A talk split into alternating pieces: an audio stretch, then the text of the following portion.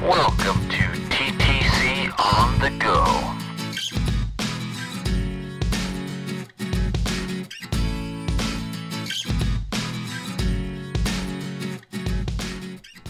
Welcome back to TTC for Success on the Go. This is Erishe. Well, hello and happy to March. We are in a new month, and I like to start each month with a new attitude. You know what? We aren't perfect. And as we go into each chapter of our lives, we can kind of see what we repeat and what we let go of. In March is the beginning of the spring for most of us. It's still weird weather, and we're not quite seeing the beautiful blossoms of spring yet, but we know there's anticipation to something that's about to happen, right? It's not yet spring break, it's not yet summer, but we're almost there. So let's talk about that anticipation. This weekend group, some of the moms were talking about that feeling that they walk on eggshells all the time. So they've kind of given up hope and they're always expecting something negative to go down, and they felt badly about that. I feel badly about that we all feel badly about holding negative reservations based on our past experiences. If you're a rookie, you can walk around pie in the sky with a smile and think everything's going to be swell.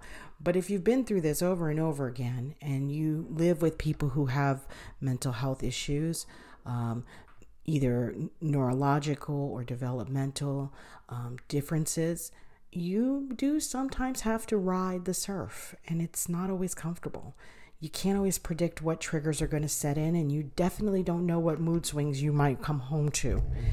You can sometimes read the vibe, and you can sometimes see that something is shifting, but usually by then, all you can do is just brace yourself for what's to come.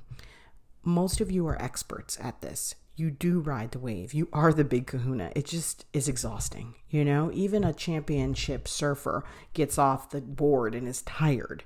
So give yourself credit for that. Be kind to yourself in the sense that you need to recoup. For every mood swing, temper tantrum, trip to a hospital, change of medication, or a nasty call from school, you have to recover from that. It defies your expectations.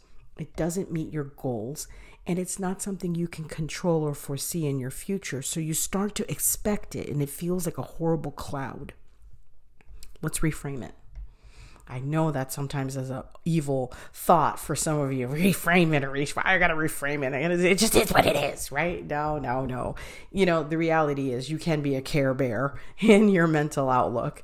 You can reframe things. You could either say that this sucks and I'm tired of riding on this roller coaster and everything is horrible and I should not wake up singing zippity doo dah because something's gonna go wrong, or you could sit back and say, dang, this is hard. I am tired. Hmm, maybe I need to recruit more people to help me.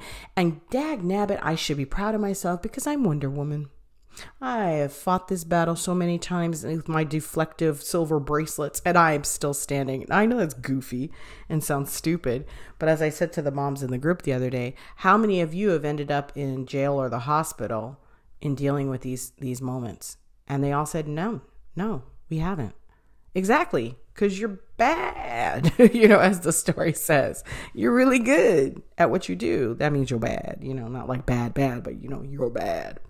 So the reality is, you are resilient and you are getting through this. And so if you wake up feeling a little mm, poo poo, you know, and you're kind of thinking, what kind of life do I have? I have to wake up to this every day and know that by the end of the day there's going to be some drama okay, you can focus on the negative. I give you permission. That is your job. That's your choice. But if you don't like it, then don't do it. Let go of it. You don't have to. You could look at it and say, yeah, we're going through it and it will pass. In about 25 minutes, we'll be back looking at cartoons and we'll be smiling and dancing and laughing. And that's generally what happens to most of your family members, right? They recover from all that drama faster than you could even imagine. So, knowing that, plan for it.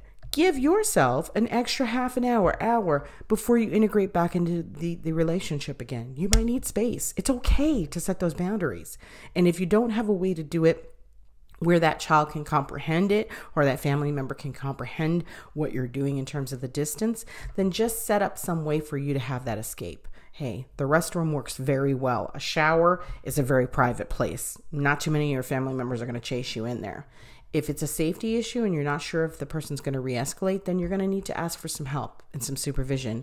Either way, headphones still allow you to supervise, right? I'm saying earbuds, block out noise reduction, whatever you got to do. You can be present and still check out, if you know what I mean. If you need some more tips on how to disengage so that you can restore your energy levels, please check out our website and come to our meetings on um, six o'clock Wednesday night, Parent Sanity. And every night of the week, we do have a parent group that's there to support you with that. Talk to your facilitators, talk to your youth and family engagement specialists, talk to your therapist. There's a million different ways for you to recharge and to wake up feeling that happy spring is here. I got this mood.